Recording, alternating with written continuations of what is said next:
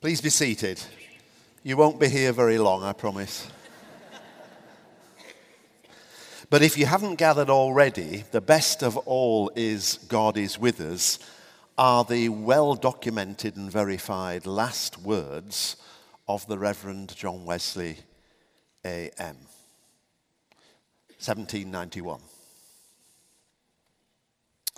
After tens of thousands of miles, and tens of thousands of sermons and tens of thousands of people saying yes to his offering of Christ and tens of thousands of church meetings, probably.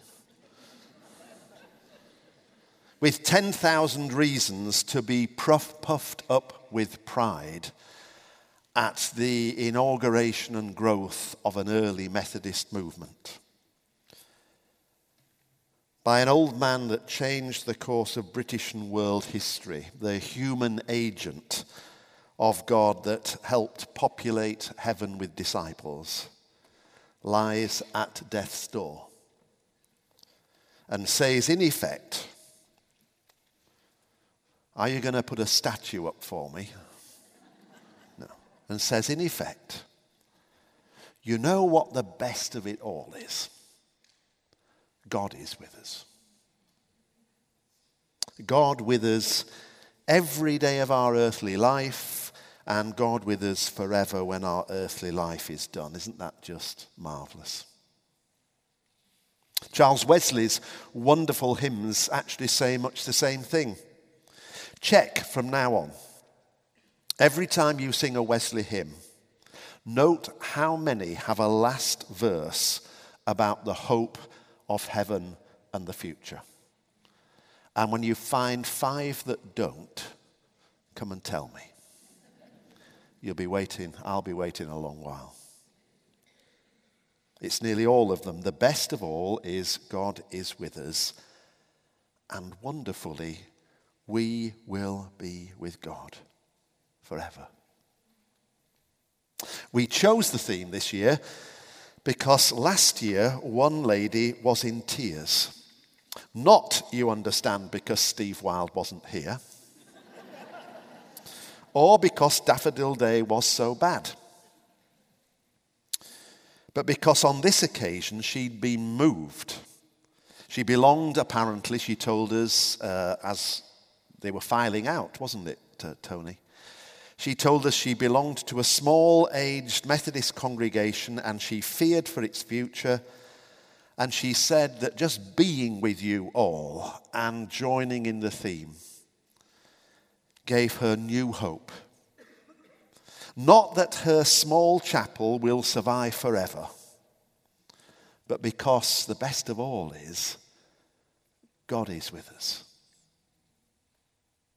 Do you know that to live believing that the best of all is God is with us, as human beings who one day will surely die, as members of church congregations that will surely end, irrespective of what the Methodist Conference decides this year about this, that, or the other, as citizens of a world that will surely one day pass away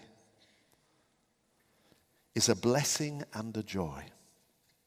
But it's also a challenge.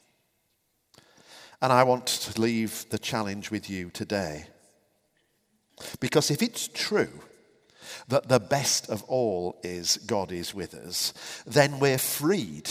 No, no, we're freed and required to live our lives as best pleases God.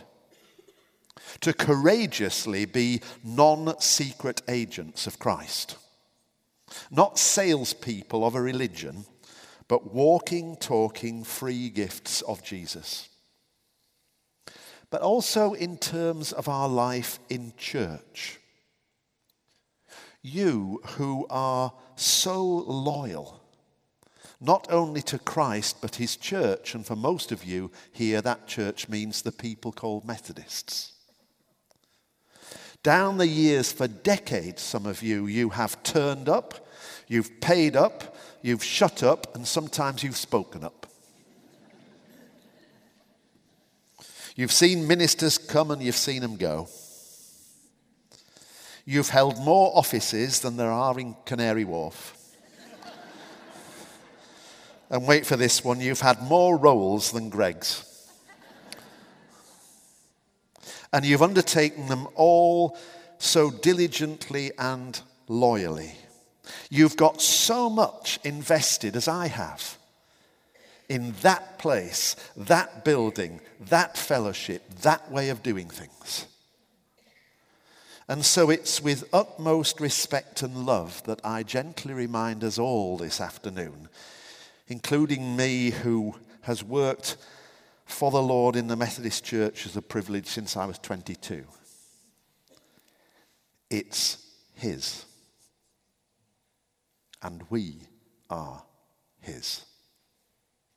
Oh, it's entrusted to us for the generation in which we hold office in it, but it's never ours in the sense that we own it. We're trustees of it, and trustees hold in trust what's entrusted to them. Do you know we have funny notions about holding things in trust, to be honest? I know some churches where they think holding things in trust means nothing can change.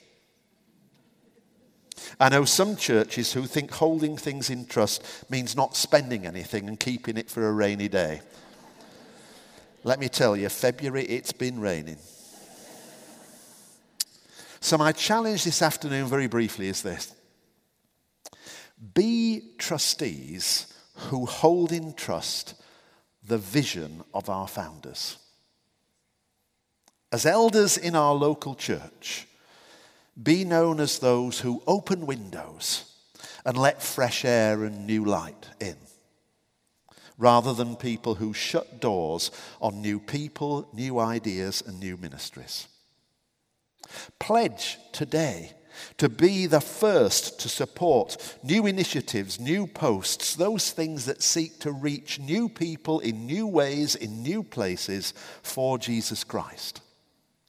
People like your children and your grandchildren and your great grandchildren, that somehow they might be offered Christ as you were so long ago in a way that reaches them.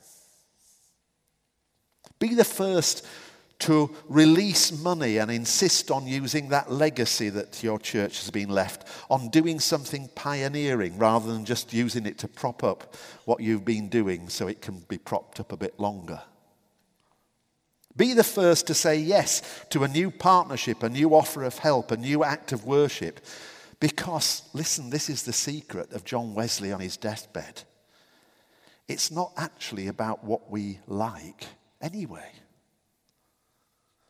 Hold your church and congregation in trust so that if the early founders of our movement and the early church planters who planted your local Methodist church, see, we were all planted at some time, suddenly appear like out of Doctor Who's TARDIS, that they look round and they smile rather than looking incomprehensibly at what they're looking at. So that on our deathbeds, however and whenever that comes about, we can rejoice to say with our earthly founder, the best of all is God is with us. God has been and is and will be with us. Hallelujah. Amen. Amen. Let's sing.